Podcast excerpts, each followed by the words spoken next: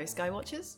Thanks for listening to the Royal Observatory's Look Up podcast. I'm Jess. And I'm Affelia, and we are going to highlight what to look for in the sky in October in this cosmic diary.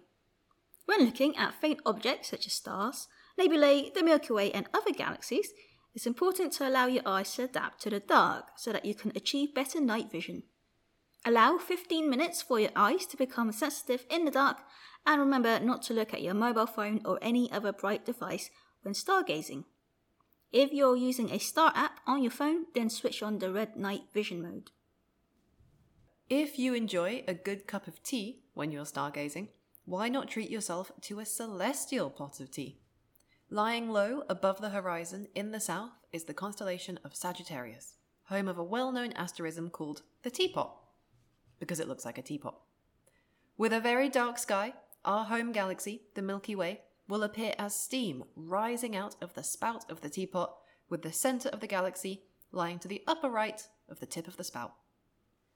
At this time of year, the teapot asterism is visible from the northern and southern hemispheres.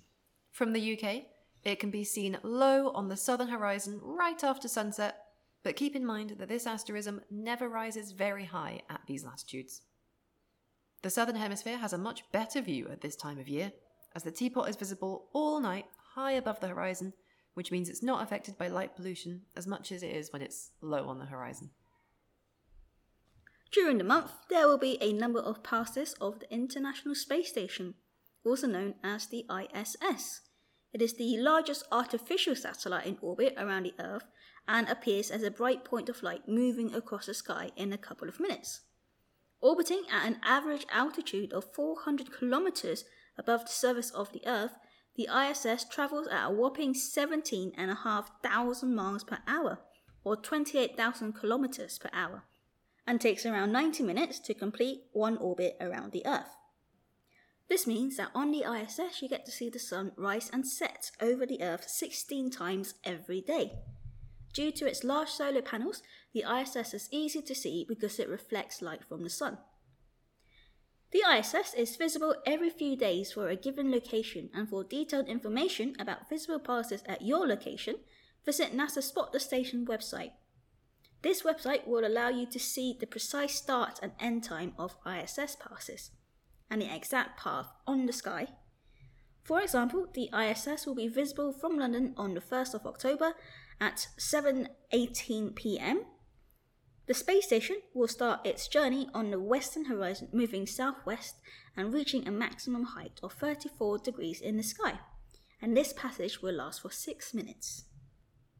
For those keen on doing some lunar observations, we recommend that you wait until the 22nd of October when the moon reaches its first quarter phase, as this provides the perfect opportunity to spot craters.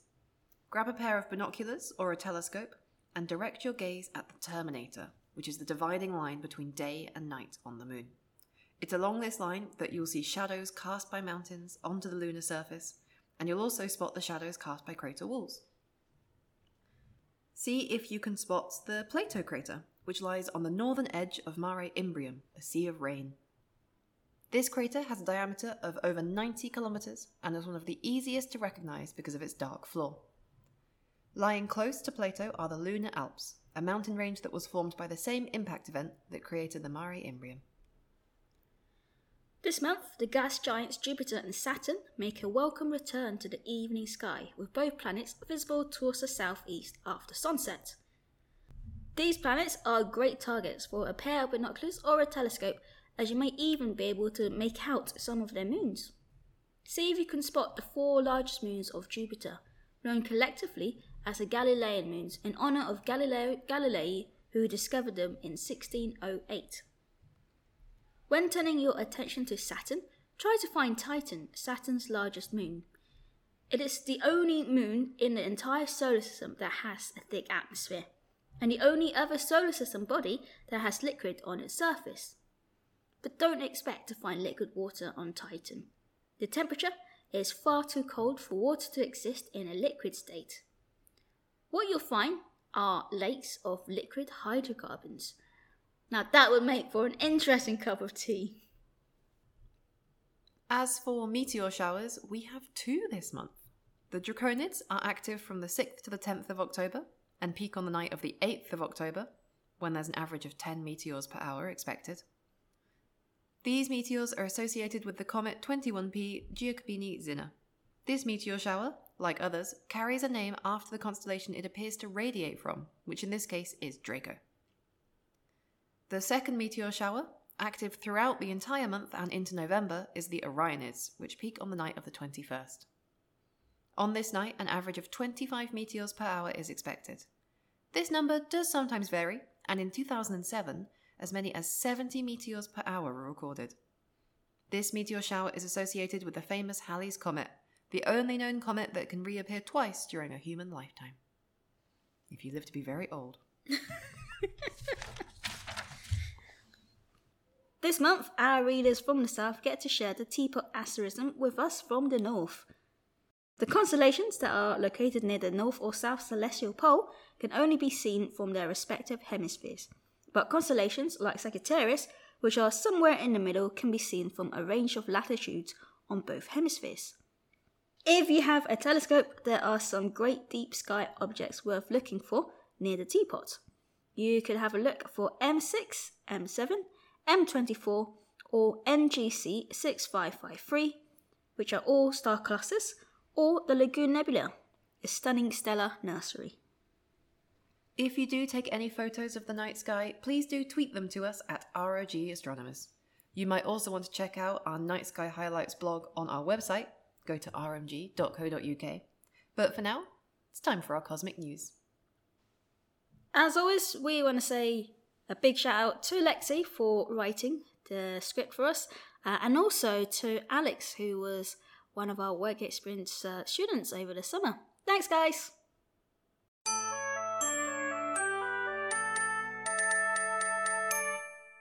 Well, now we're on to our cosmic news, and in this section of the podcast, we both bring a news story, an astronomy news story, to the table for our audience. Uh, we are recording on a particularly windy day, so if you hear howling winds, that's because there are howling winds.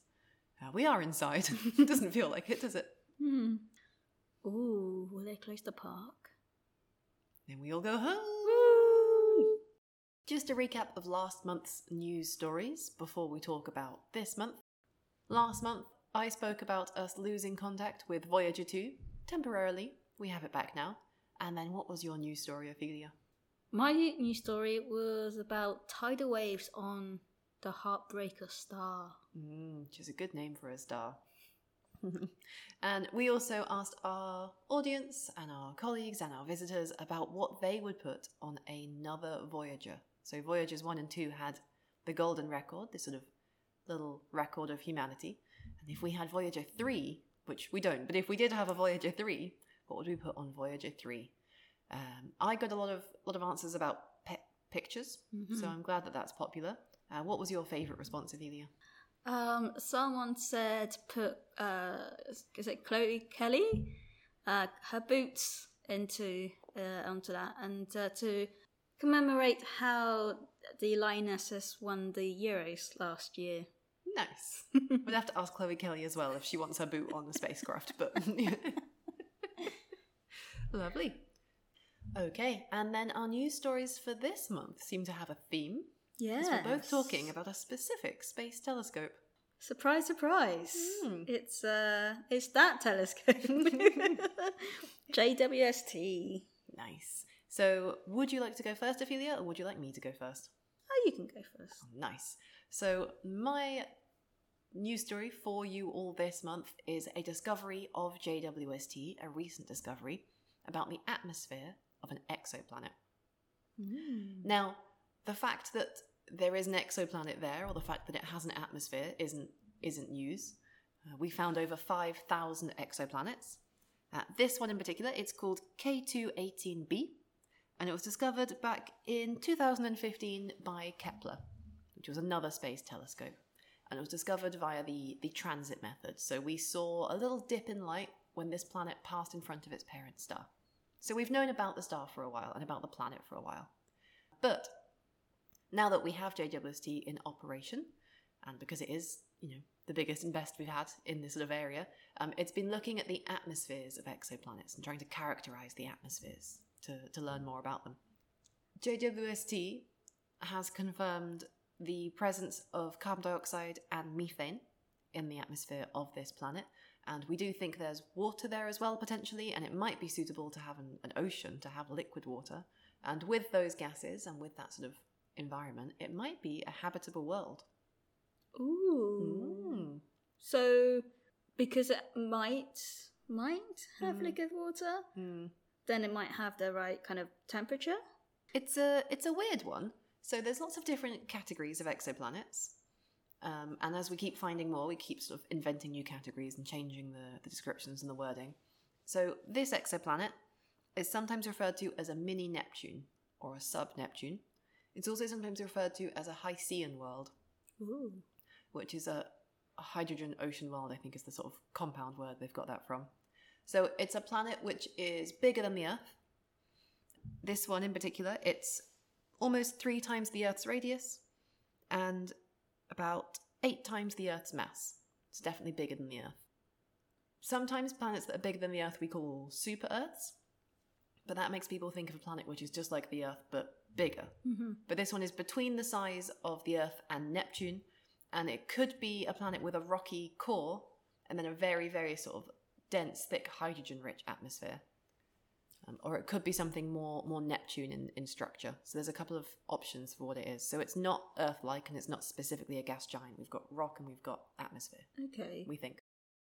So is this uh, a kind of planet we don't have in the solar system? Yes, it is, which is why it's quite hard for us to, to characterize. We haven't got any mini Neptunes, Mm-hmm. and there aren't any particularly close by. This one is uh, 120 light years away. Mm-hmm. Which, if you were going at 60 miles an hour, would take you a billion years to get there. Which is a nice round number. I like that. Wow. Um, this is partly why people are so interested in Uranus and Neptune nowadays. Because statistic- statistically, a lot of the most of the exoplanets out there are these, you know, sub Neptunian, mm, Uranian um, exoplanets. So if we understand Uranus and Neptune a bit better, then we can apply what we know to these far off worlds. yeah.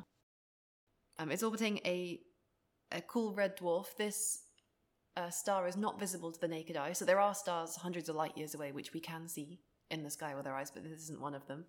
And this planet is possibly tidally locked to the star. And it's part of that category where a few years ago, astronomers would have said that it's not habitable because it's close and possibly tidally locked to this cool red star.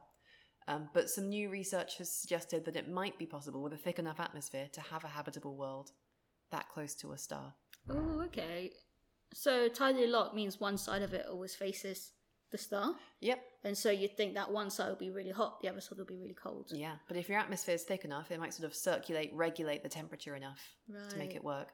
And they don't know for sure it's tidally locked. We have no images. We can't Mhm. sort of study it in motion. We only have this dip, the atmosphere in our models.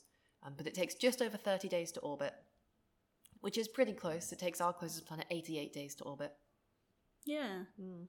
Okay, so they they're basing um this idea that it might be tidally lot based on how close it is to the to the star and, and, and that from how long it takes to go around the star. Yeah. Okay. And uh, something else that was announced when they announced these gases in the atmosphere of this potentially habitable exoplanet is the presence of dimethyl sulfide, or DMS. Ooh, what's that?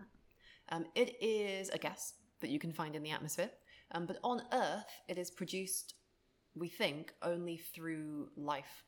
So the main producer of dimethyl sulfide on the Earth is marine phytoplankton, so like little creatures in the sea. Mm, okay. Um, now, very importantly, they don't nef- definitely know it's there. It's only suggested it's there. We haven't got confirmed data. And if it is there, there might be other methods of producing it. Mm.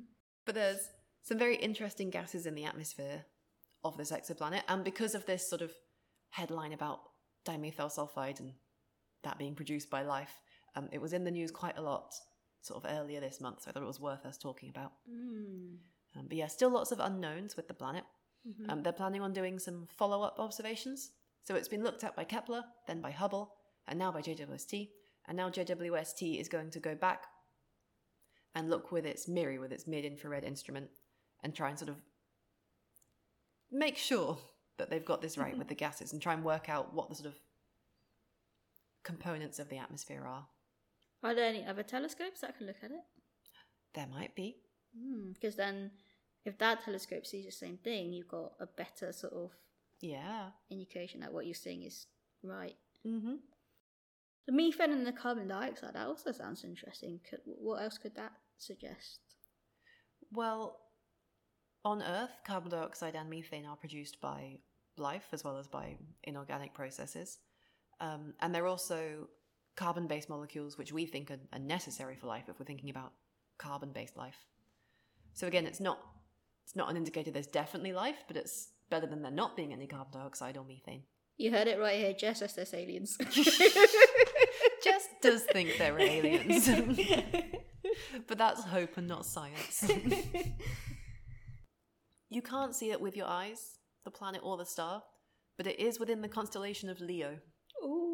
So when Leo is visible in the night sky again, look at Leo and think of this exoplanet.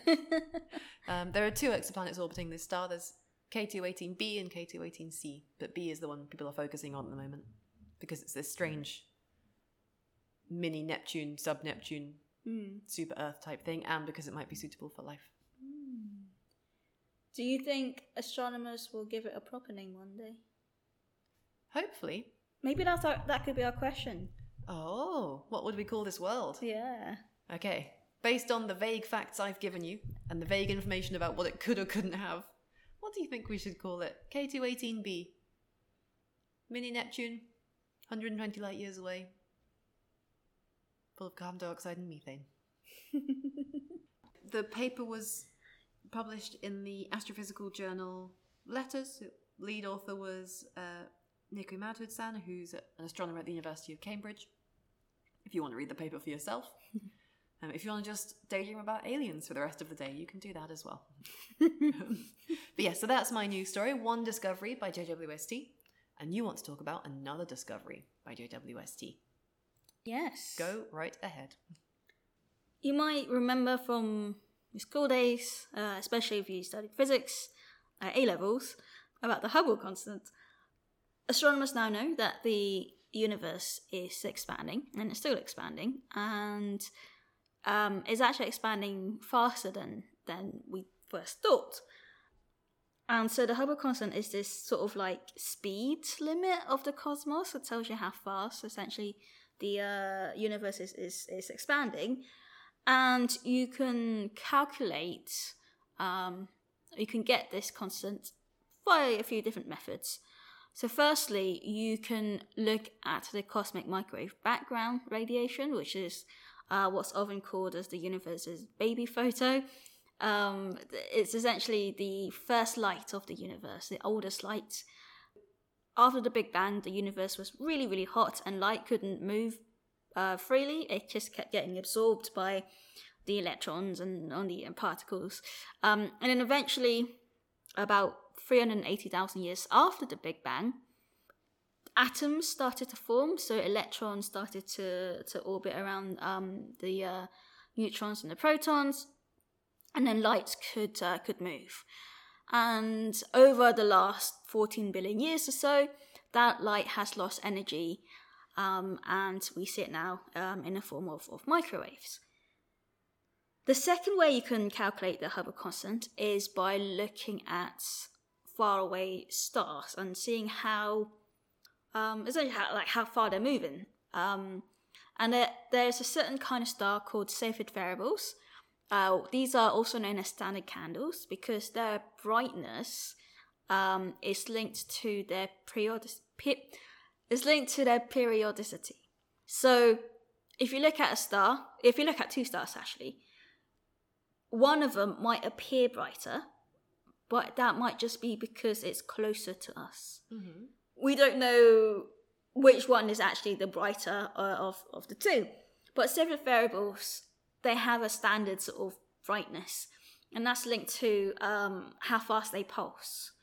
Um, and the longer the period is, the brighter they are. So the slower the pulsating, the brighter they are. Yes. Yeah. Yes. There are actually two kinds of Cepheid variables, but Hubble, um, Edwin Hubble, uh, in in 1923, so actually actually pretty much hundred years ago. I think the anniversary is in October. He used one of these Cepheid variables to measure how far away the Andromeda galaxy was. His work then showed that the universe was expanding. But those two methods disagree. They come up with uh, a different number for this Hubble constant. And JWST tried to uh, sort of see which one was correct. Um, and actually, that's that's part of the reason why the Hubble Space Telescope was discovered, because it could look at these Cepheid variables, because it's at, um, outside of the Earth's atmosphere. It had you know much better optics than ground-based telescopes. They can really see where these Cepheid variables were. But the problem with the Hubble Space Telescope is that it sees better in um, sort of blue light than it is in red light. Uh, but the blue light gets absorbed by dust um, quite easily, and so you're losing some of the information. JWST, on the other hand, sees in infrared, and so uh, it can see um, light that is hidden behind um, dark dust clouds, um, and so we can get a better sort of measurement. So, what JWST found was that we can be confident that the past measurements by other telescopes were correct. They're, you know, accurate. And so we still have this question of, well, what is the Hubble constant then? what is this number? Theory suggests that it should be somewhere around 68 kilometers per second per megaparsec. Mm-hmm. One megaparsec is a million parsecs, or you can think of it in light years. So it's uh, 3,260 light, 60, 3,260,000 light years. So a megaparsec is a really big distance. The measured Hubble constant ranges from about 69.8 kilometers per second per megaparsec uh, to 74 kilometers per Okay. second per megaparsec. That's quite a big difference. So would you say there is variation in the Hubble? Um, JWST, as in there's variation between cosmic microwave and Hubble, but Mhm. JWST agrees with Hubble. And it gives us a more accurate result because it can see in infrared. It agrees with not just the Hubble Space Telescope, but other space telescopes Okay. that have measured this. Uh, apart from, I guess, those that measure the cosmic microwave background. So it hasn't quite solved what's called the Hubble tension. I think it might have actually made it more complicated and more mysterious. So everyone's trying very hard to work out exactly what the Hubble constant is using these various methods. Uh, why do we why do we care? Why do we want to know what the Hubble constant is? So, two reasons it can help us figure out how the universe started in the first place, uh, how old the universe is as well, um, and also what the future of the universe is going to be like. Mm. Because if it keeps expanding, then everything in the universe will be so spread out. You get what's called a heat death. Um, stars might stop forming because the material just aren't, you know, close enough to each other to to start, you know, um, that process. Um, if the universe stops expanding and it just stays as it is, well, it just stays as it is. Or if it uh, actually does the opposite, it, it starts to um, contract and it could end up with something called the Big Crunch, which can which can uh, kickstart uh, another Big Bang and start a new universe. I personally, I like that option of the three. If I was choosing for the universe, I like the sort of cyclical nature of it. If it's going to expand, contract, expand, Mm. contract. Yeah, and who knows what part of that cycle we're in, how many cycles we've had before. Mind blowing. Okay, so we want to know how fast the universe is expanding, so we can think about how long it's been expanding for, where it came from, Mhm. and then possibly how long it's going to keep expanding for. Mm-hmm. All right. I mean, just for any any anxious people listening, it's not going to contract any second now. No, probably not. Probably not. what if just in three minutes' time the whole universe collapsed inwards? Goodbye, universe. I'll never eat my samosa. this is why you should always eat your dessert before your mains. yes, the universe might collapse at any moment. um, nice. So, J, just to be so I understand it properly, JWST has measured this by looking at distant stars, yes. not Andromeda. That was just what Hubble used. That that was years what ago. that yeah, that's what Edwin Hubble used. The Hubble Space Telescope, other telescopes, and JWST can look for these Cepheid variables in other galaxies that mm. are hundreds of light years away from us. Wow. There is a confusion with us naming telescopes after people. Yes. Yeah.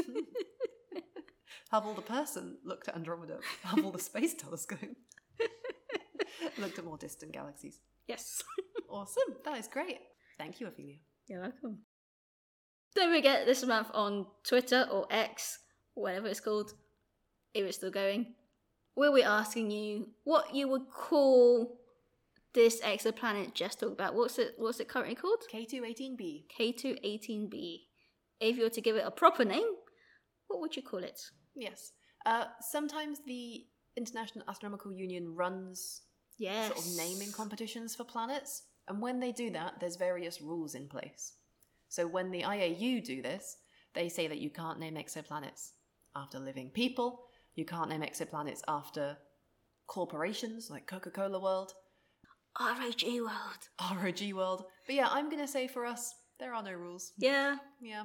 Yeah. I like that. hmm Well, we look forward to hearing your ideas. Uh, we'll canvass our visitors as well. and all that's left to say is thank you for listening and Keep looking up.